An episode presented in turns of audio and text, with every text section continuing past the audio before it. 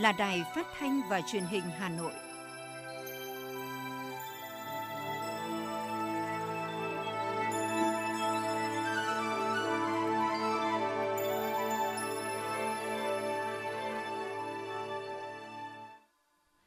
Thưa quý vị và các bạn, bây giờ là chương trình thời sự của Đài Phát thanh và Truyền hình Hà Nội, phát trực tiếp trên sóng phát thanh tần số FM 90 MHz. Hôm nay chủ nhật ngày mùng 2 tháng 1 năm 2022, chương trình có những nội dung chính sau đây. Thủ tướng Chính phủ yêu cầu tăng cường các biện pháp bảo đảm đón Tết Nguyên đán nhâm dần 2022. Hà Nội tiếp tục đẩy nhanh thực hiện các biện pháp phòng dịch COVID-19 và dừng cách ly với người đến từ nước có chủng Omicron. Từ 12 giờ trưa ngày hôm nay, ngày 2 tháng 1, hàng quán ăn uống ở huyện Gia Lâm chỉ được bán mang về. Ngày đầu tiên của năm mới, sân bay Nội Bài đã đón chuyến bay thương mại đầu tiên từ Nhật Bản. Phần tin thế giới có những thông tin hơn 200.000 trường hợp nhiễm Omicron trở thành biến thể SARS-CoV-2 thống trị ở Pháp. Ít nhất 12 người đã thiệt mạng và hơn 10 người khác bị thương trong một vụ dẫm đạp tại một ngôi đền Hindu ở Ấn Độ. Và sau đây là nội dung chi tiết. Thưa quý vị và các bạn, Thủ tướng Chính phủ đã có chỉ thị về việc tăng cường các biện pháp bảo đảm đón Tết Nguyên đán nhâm dần 2022. Trong chỉ thị, Thủ tướng yêu cầu các bộ ngành địa phương tập trung thực hiện hiệu quả nghị quyết của Chính phủ về quy định tạm thời thích ứng linh hoạt, an toàn, linh hoạt, kiểm soát hiệu quả dịch COVID-19 và chăm lo tốt nhất cho nhân dân đón Tết Nguyên đán nhâm dần vui tươi, lành mạnh, an toàn, tiết kiệm. Cụ thể, Thủ tướng yêu cầu Bộ Y tế phối hợp với các bộ ngành địa phương tập trung nỗ lực cao nhất cho công tác phòng chống dịch COVID-19, chủ động các phương án nhằm phát hiện sớm, khoanh vùng cách ly và điều trị phù hợp ngay khi phát hiện ca bệnh, thần tốc hơn nữa tiêm chủng vaccine phòng COVID-19, đẩy mạnh truyền thông thông điệp 5K và đề cao ý thức phòng chống chống dịch của người dân – Bộ Y tế chỉ đạo các bệnh viện cơ sở y tế ứng trực 24 trên 24 giờ, có phương án bảo đảm đủ nhân lực, thuốc, vật tư, thiết bị để tổ chức điều trị người bệnh. Bộ Công Thương chuẩn bị đủ nguồn cung các mặt hàng thiết yếu, bảo đảm chất lượng, đáp ứng đầy đủ kịp thời nhu cầu của người dân. Bộ Tài chính kiểm soát chặt chẽ thu chi ngân sách nhà nước, nợ công, tài sản công, kịp thời xuất cấp hàng dự trữ quốc gia nhằm bảo đảm an sinh xã hội, không để người dân bị thiếu đói trong dịp Tết Nguyên đán. Bộ Lao động Thương binh và Xã hội tập trung giả soát, nắm tình hình đời sống của các đối tượng chính sách, người có hoàn cảnh khó khăn để thăm hỏi, hỗ trợ kịp thời, đảm bảo tất cả các đối tượng chính sách đều có quà và được nhận quà trước Tết. Bộ Giao thông Vận tải chỉ đạo tăng cường công tác điều tiết, tổ chức quản lý chặt chẽ hoạt động vận tải, phục vụ nhu cầu đi lại của người dân dịp Tết Nguyên đán, không để xảy ra tình trạng người dân không được về quê ăn Tết do không có tàu xe, Bộ Văn hóa, Thể thao và Du lịch hướng dẫn các địa phương tạm dừng tổ chức các loại hình lễ hội và bắn pháo hoa nổ, đồng thời xây dựng kế hoạch, chuẩn bị các điều kiện cần thiết để phục vụ khách du lịch trong dịp Tết Nguyên đán. Trong chỉ thị, Thủ tướng giao Ủy ban Nhân dân các tỉnh, thành phố trực thuộc Trung ương thực hiện nghiêm túc và hiệu quả các chỉ đạo của Chính phủ, nhất là dừng các hoạt động tập trung đông người không cần thiết, tăng cường giám sát dịch bệnh, bảo đảm xử lý kịp thời các tình huống xảy ra. Chủ tịch Quốc hội Vương Đình Huệ ký ban hành nghị quyết về việc cho phép thực hiện một số cơ chế chính sách trong lĩnh vực y tế để phục vụ công tác phòng chống dịch. Nghị quyết gồm các nội dung điều động, huy động người tham gia xét nghiệm, tiêm chủng, khám bệnh, chữa bệnh COVID-19, kinh phí chi thường xuyên của cơ sở thu dung điều trị COVID-19 công lập và hoàn trả chi phí phục vụ công tác phòng chống dịch COVID-19 thanh toán chi phí khám bệnh chữa bệnh đối với người bệnh COVID-19, khám bệnh chữa bệnh từ xa cho bệnh nhân COVID-19, người không thể tiếp cận cơ sở khám bệnh chữa bệnh do dịch COVID-19, việc quản lý thuốc, nguyên liệu làm thuốc trong bối cảnh dịch COVID-19, bình ổn giá trang thiết bị y tế phục vụ phòng chống dịch COVID-19, chế độ chính sách đối với người được điều động tham gia phòng chống dịch COVID-19, bị nhiễm COVID-19 hoặc phải cách ly y tế sau thời gian tham gia phòng chống dịch COVID-19. Đáng chú ý trong nghị quyết cũng nêu rõ trường hợp cơ sở thu dung điều trị COVID-19 không bóc tách được chi phí khám bệnh, chữa bệnh COVID-19 và các bệnh khác để thanh toán theo các nguồn hoặc không thu được các khoản chi phí mà người bệnh phải phải trả do bất khả kháng thì được ngân sách nhà nước chi trả theo quy định của chính phủ. Đối với người được điều động huy động tham gia phòng chống dịch COVID-19 bị nhiễm COVID-19, người phải cách ly y tế sau thời gian làm việc tại các cơ sở thu dung điều trị COVID-19 được hưởng tiền lương, tiền công, phụ cấp theo lương và các khoản đóng góp theo quy định của pháp luật tiếp tục đẩy nhanh tiến độ hoàn thành tiêm chủng mũi 1, mũi 2 và tiêm mũi bổ sung, mũi nhắc lại vaccine phòng COVID-19 cho các đối tượng theo hướng dẫn của Bộ Y tế. Chỉ đạo tiếp tục giả soát người từ 50 tuổi trở lên, tăng cường kiên trì tuyên truyền, vận động, thuyết phục tiêm vaccine phòng COVID-19. Sở Y tế bám sát các văn bản chỉ đạo của Bộ Y tế, tăng cường các giải pháp chuyên môn, giám sát dịch bệnh, biến chủng của virus để chỉ đạo đề xuất tham mưu, báo cáo ban chỉ đạo, Ủy ban nhân dân thành phố chỉ đạo các biện pháp ứng phó hiệu quả, phù hợp theo thẩm quyền, bảo đảm quy định trên địa bàn toàn thành phố, hướng dẫn các quận, huyện, thị xã triển khai các biện pháp phòng chống dịch phù hợp với cấp độ dịch, đảm bảo thực hiện nghiêm chỉ đạo theo nghị quyết số 128 của Chính phủ và quyết định số 4800 của Bộ Y tế hoàn thành trước ngày 10 tháng 1 năm 2022 chủ trì phối hợp Sở Tài chính nghiên cứu có chính sách đối với tổ hỗ trợ theo dõi người nhiễm COVID-19 tại nhà, ra soát trang thiết bị y tế như tủ thuốc, tủ bảo quản vaccine, oxy, báo cáo Ủy ban nhân dân thành phố trước ngày 15 tháng 1 năm 2022, trình cấp có thẩm quyền xem xét thống nhất, chỉ đạo triển khai thực hiện. Công an thành phố phối hợp với Ủy ban nhân dân các quận huyện thị xã chỉ đạo các đơn vị trực thuộc tiếp tục lắp đặt và triển khai quét mã QR căn cước công dân có gắn chip tại các khu vực có nguy cơ cao, ra soát quản lý giám sát việc di biến động dân cư, tất cả những trường hợp ngoại tỉnh nhập cảnh từ nước ngoài về làm việc và cư trú trên địa bàn để giám sát theo dõi, xử lý kịp thời các tình huống khi cần thiết, triển khai phương án bảo đảm an ninh trật tự, phòng chống tội phạm, nhất là trong dịp cao điểm như Tết Dương lịch 2022 và chuẩn bị đón Tết Nguyên đán nhâm dần, xử lý nghiêm những tổ chức cá nhân vi phạm trong công tác phòng chống dịch COVID-19. Sở Thông tin và Truyền thông chủ trì phối hợp với Sở Y tế đẩy mạnh ứng dụng công nghệ thông tin trong phòng chống dịch, nhất là quản lý điều trị F0 tại nhà và các cơ sở thu dung điều trị F0 thể nhẹ chỉ đạo mở rộng tổng đài tiếp nhận, xử lý thông tin phản ánh của người dân liên quan đến công tác phòng chống dịch và an sinh xã hội, thống nhất sử dụng phần mềm quản lý F0 hiện đang được thí điểm tại các quận huyện thị xã và xã phường thị trấn, tính toán phương án cụ thể để sử dụng phần mềm lâu dài, hỗ trợ nâng cấp tổng đài tin nhắn của phần mềm. Thưa quý vị và các bạn, từ ngày 1 tháng 1 năm 2022, người nhập cảnh từ quốc gia có chủng Omicron tới Hà Nội sẽ không phải cách ly tập trung như quy định trước đó. Nếu người nhập cảnh đã tiêm đủ liều vaccine phòng COVID-19 hoặc đã khỏi bệnh, thì trong 3 ngày đầu kể từ ngày nhập cảnh phải tự theo dõi sức khỏe tại nơi lưu trú. Nếu chưa tiêm vaccine hoặc tiêm chưa đủ liều thì cách ly tại nơi lưu trú trong 7 ngày kể từ ngày nhập cảnh. Nếu kết quả xét nghiệm âm tính, tiếp tục theo dõi sức khỏe đến hết 14 ngày.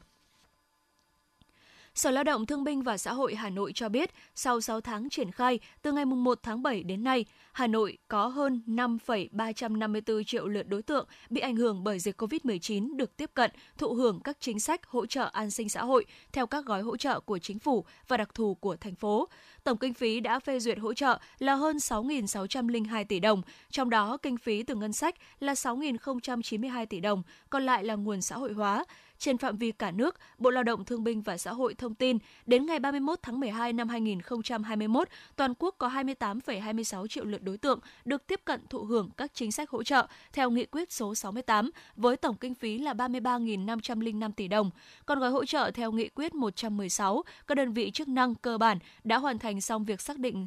số giảm đóng quỹ bảo hiểm thất nghiệp bằng 0% cho 363.600 đơn vị sử dụng lao động, gồm 9,68 triệu lao động. Số tiền được điều chỉnh giảm đóng từ tháng 10 năm 2021 đến tháng 9 năm 2022 của các doanh nghiệp khoảng 7.595 tỷ đồng.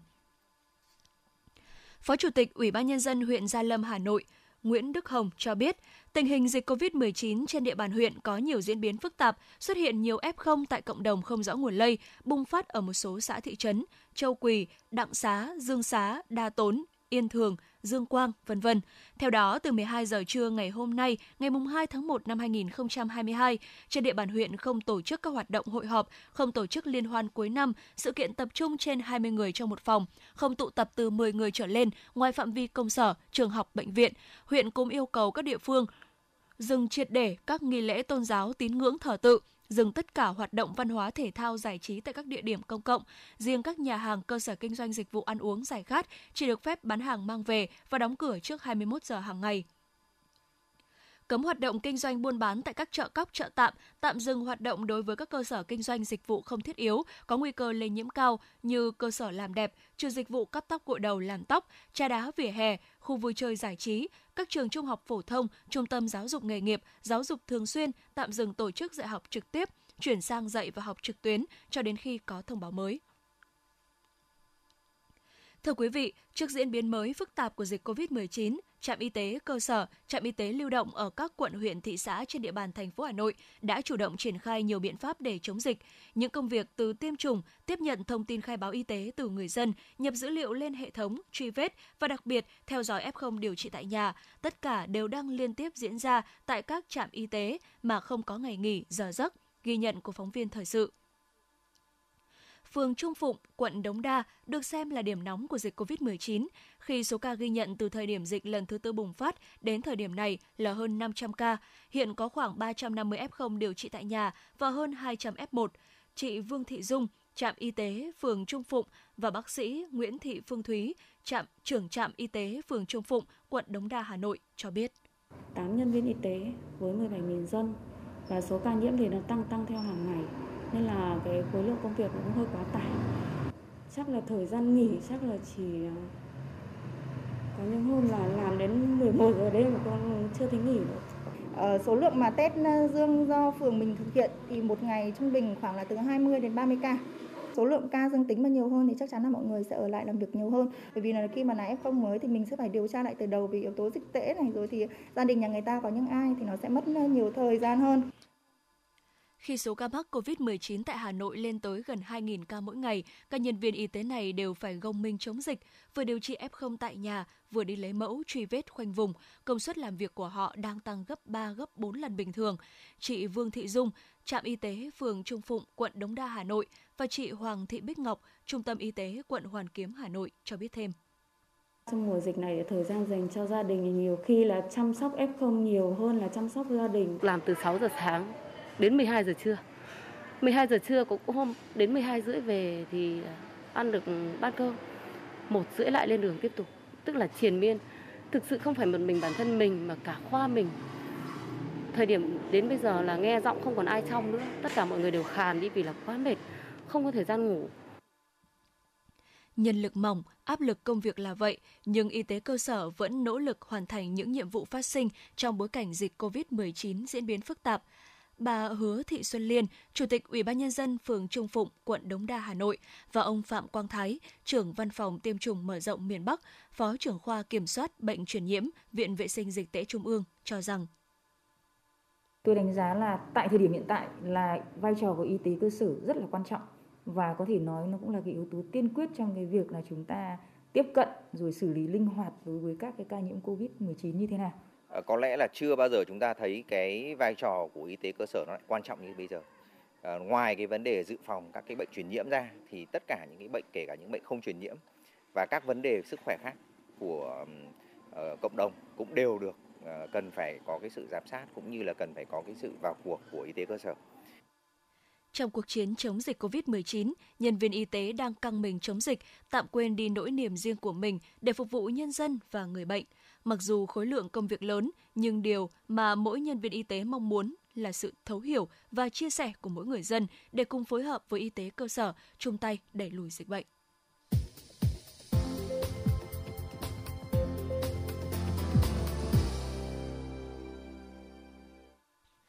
Thưa quý vị và các bạn, Đánh giá về triển vọng thu hút FDI trong năm 2022, nhiều chuyên gia kinh tế cho rằng sau gần 2 năm bị hạn chế di chuyển, hạn chế các hoạt động đầu tư do dịch COVID-19, thì những tháng cuối năm 2021, dòng vốn FDI bắt đầu quay trở lại Việt Nam với rất nhiều các dự án đầu tư lớn được cấp phép. Dự báo năm 2022, Việt Nam vẫn là điểm đến của các nhà đầu tư nước ngoài khi rất nhiều cam kết đầu tư các dự án quy mô lớn đã được các nhà đầu tư nước ngoài đưa ra.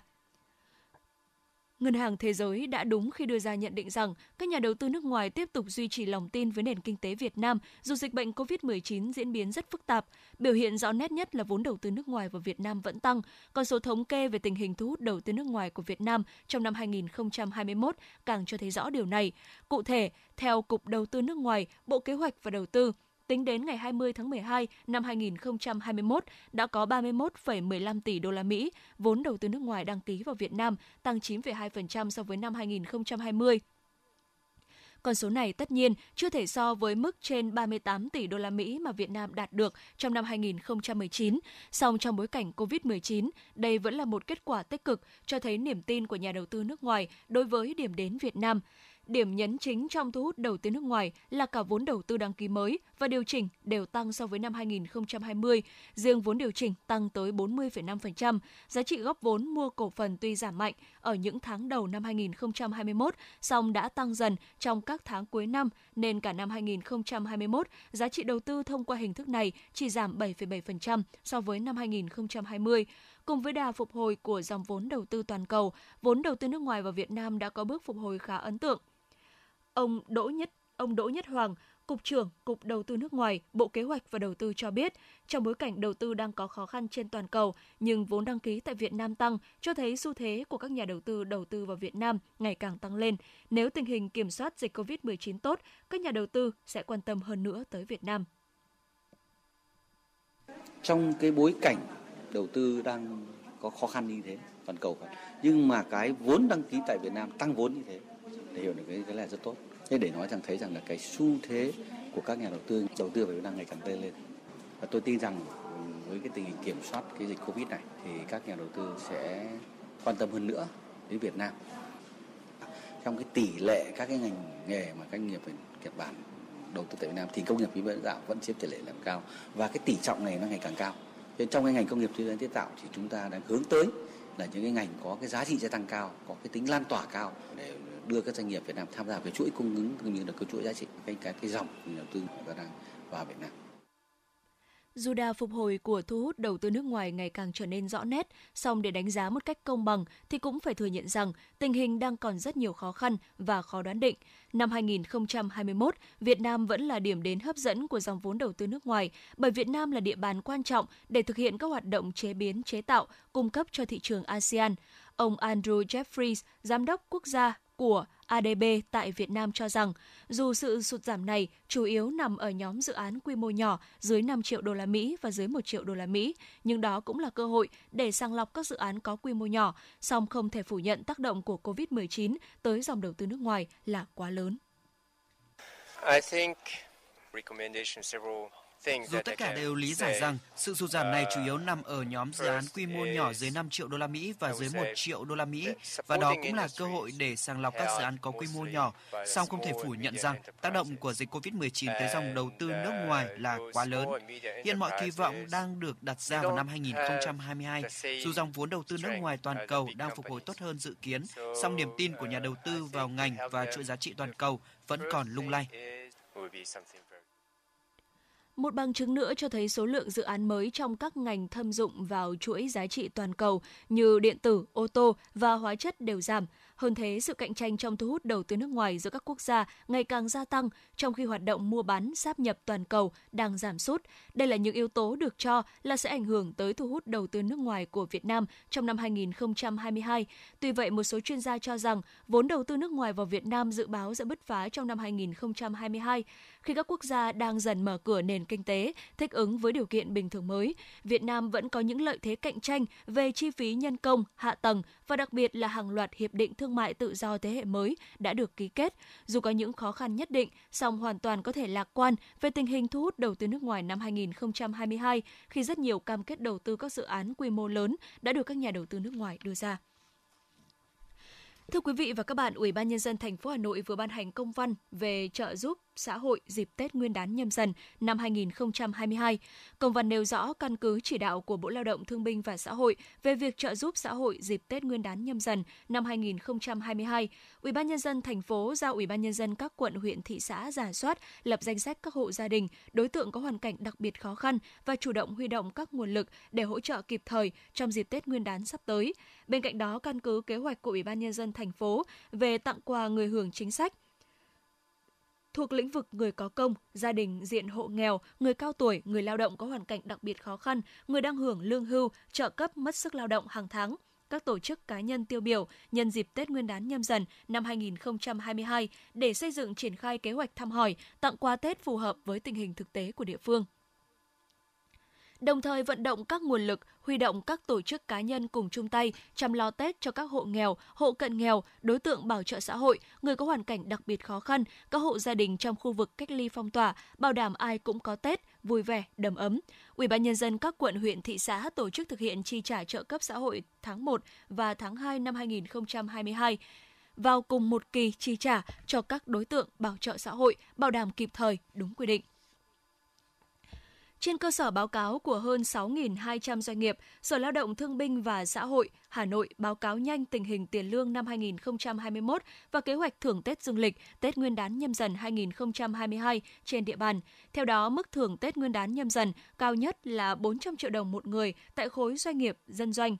Cụ thể, với khối công ty trách nhiệm hữu hạn một thành viên do nhà nước nắm giữ 100% vốn điều lệ, tiền lương bình quân năm 2021 là 6,8 triệu đồng một người một tháng. Doanh nghiệp có mức tiền lương bình quân cao nhất là 23 triệu đồng một người một tháng. Doanh nghiệp có mức tiền lương bình quân thấp nhất là 4,75 triệu đồng một người một tháng. Mức thưởng trong dịp Tết dương lịch của các công ty trách nhiệm hữu hạn một thành viên do nhà nước nắm giữ 100% vốn điều lệ bình quân là 900.000 đồng trên một người. Doanh nghiệp có mức thưởng cao nhất là 3,2 triệu đồng trên một người. Doanh nghiệp có mức thưởng thấp nhất là 400.000 đồng trên một người. Về thưởng Tết Nguyên đán nhâm dần năm 2022, mức thưởng bình quân là 3,2 triệu đồng một người. Doanh nghiệp có mức thưởng cao nhất là 23 triệu đồng một người và doanh nghiệp có mức thưởng thấp nhất là 500.000 đồng một người. Với khối công ty có cổ phần vốn góp chi phối của nhà nước, tiền lương bình quân năm 2021 của người lao động là 6,7 triệu đồng trên một người một tháng. Trong đó, doanh nghiệp có mức tiền lương cao nhất là hơn 185,5 triệu đồng một người một tháng.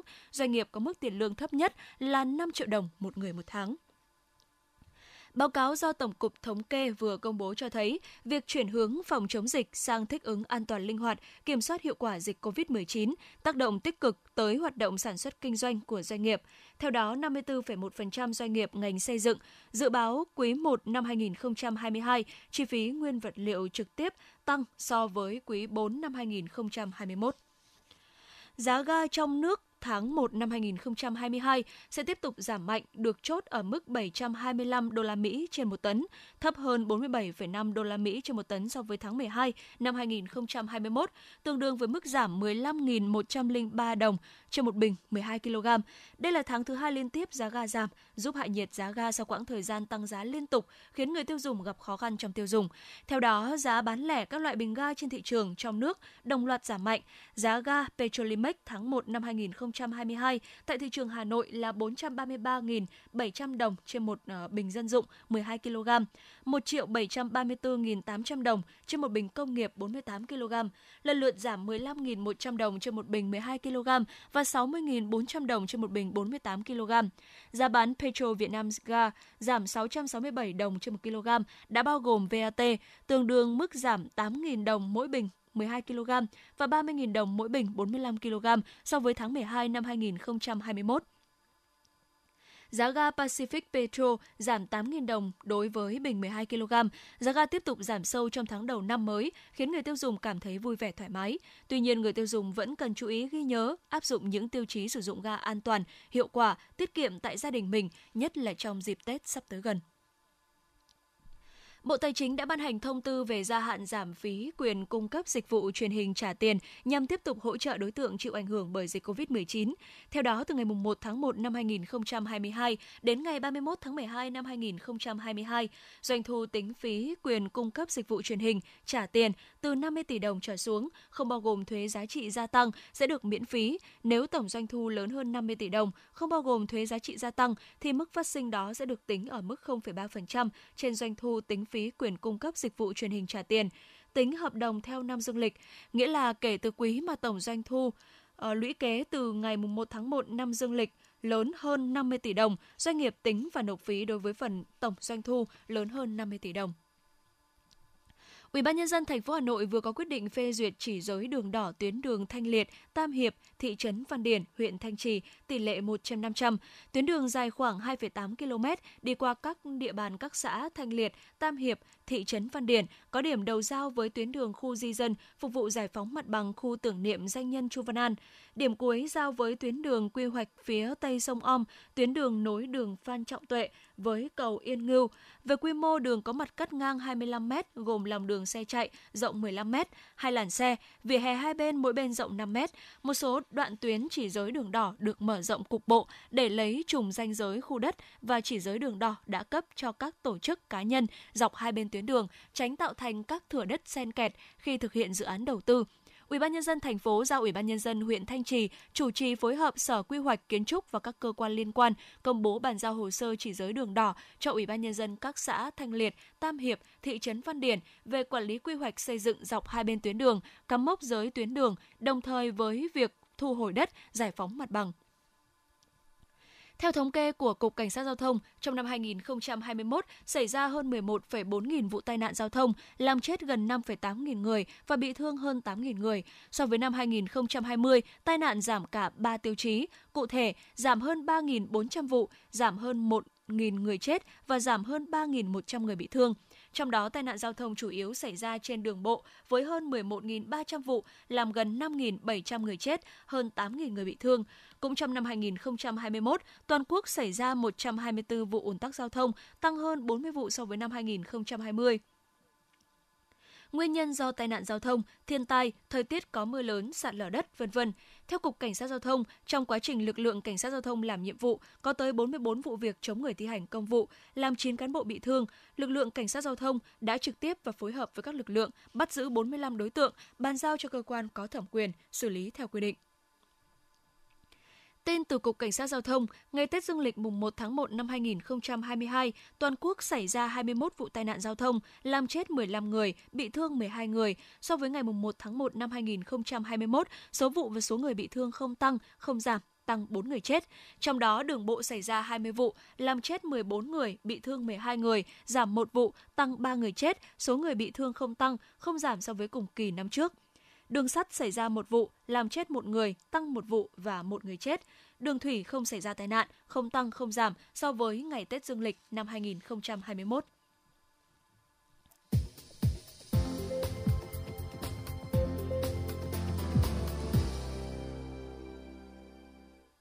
Xin được chuyển sang phần tin thế giới. Thưa quý vị và các bạn, Đức, Đức đã bắt đầu nhiệm kỳ chủ tịch luân phiên nhóm các nước công nghiệp phát triển hàng đầu thế giới G7 năm 2022. Đây là phép thử đối ngoại đầu tiên của chính quyền mới tại Đức trong giai đoạn nhà lãnh đạo Angela Merkel rời khỏi chính trường sau 16 năm dẫn dắt đất nước. Giới phân tích cho rằng vai trò dẫn dắt và tầm ảnh hưởng của Berlin ở thời điểm hiện tại được đánh giá là rất quan trọng, không chỉ bởi thế giới đang vật lộn với đại dịch COVID-19 cùng hàng loạt vấn đề cấp bách mà còn vì Đức vừa trải qua một giai đoạn chuyển giao quyền lực với với một liên minh cầm quyền ba bên chưa từng có ở cấp độ liên bang do Thủ tướng Olaf Scholz thuộc Đảng Dân Chủ Xã hội dẫn đầu.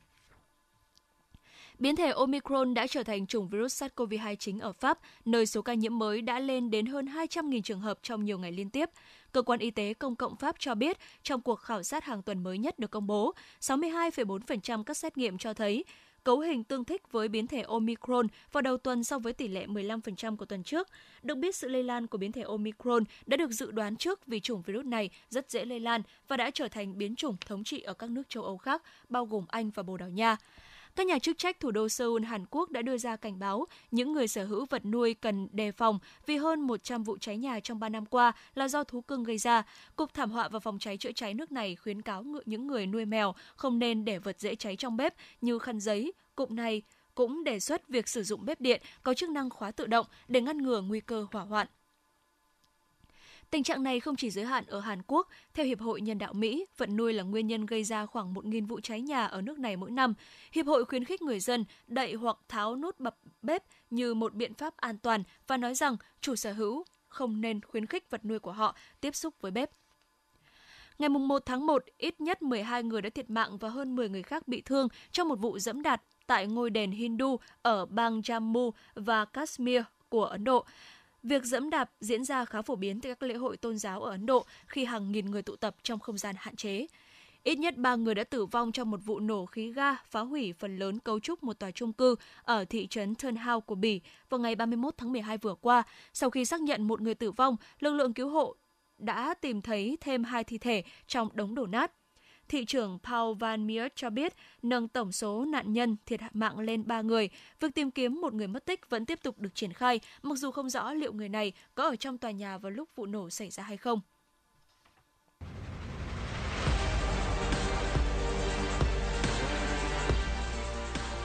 Bản tin thể thao Bản tin thể thao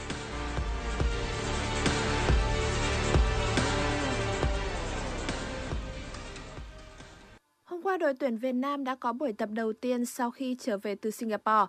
Thời điểm này toàn đội đang thực hiện cách ly và hoạt động theo nguyên tắc bong bóng khép kín.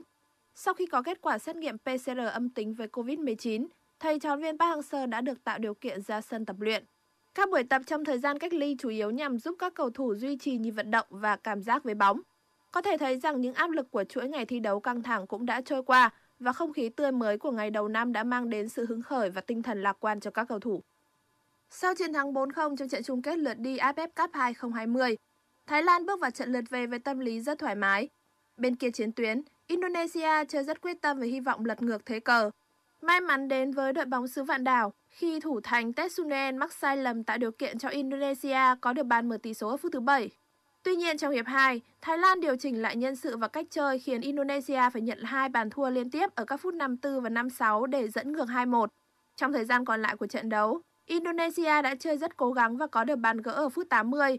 Chúc cuộc sau hai lượt trận Thái Lan thắng 6-2 để giành chức vô địch AFF Cup lần thứ 6 trong lịch sử. Ngoài giải thưởng cầu thủ xuất sắc nhất, Chanathip Songkrasin còn cùng Terasin Dangda nhận giải vua phá lưới với việc ghi được 4 bàn thắng trong mùa giải này.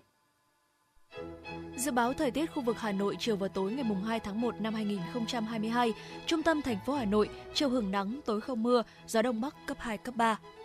Quý vị và các bạn vừa nghe chương trình thời sự của Đài Phát thanh và Truyền hình Hà Nội, chịu trách nhiệm sản xuất Phó Tổng giám đốc Nguyễn Tiến Dũng, chương trình do biên tập viên Trà My Nguyễn Hằng, phát thanh viên Thu Minh và kỹ thuật viên Kim Thoa thực hiện. Thân ái chào tạm biệt.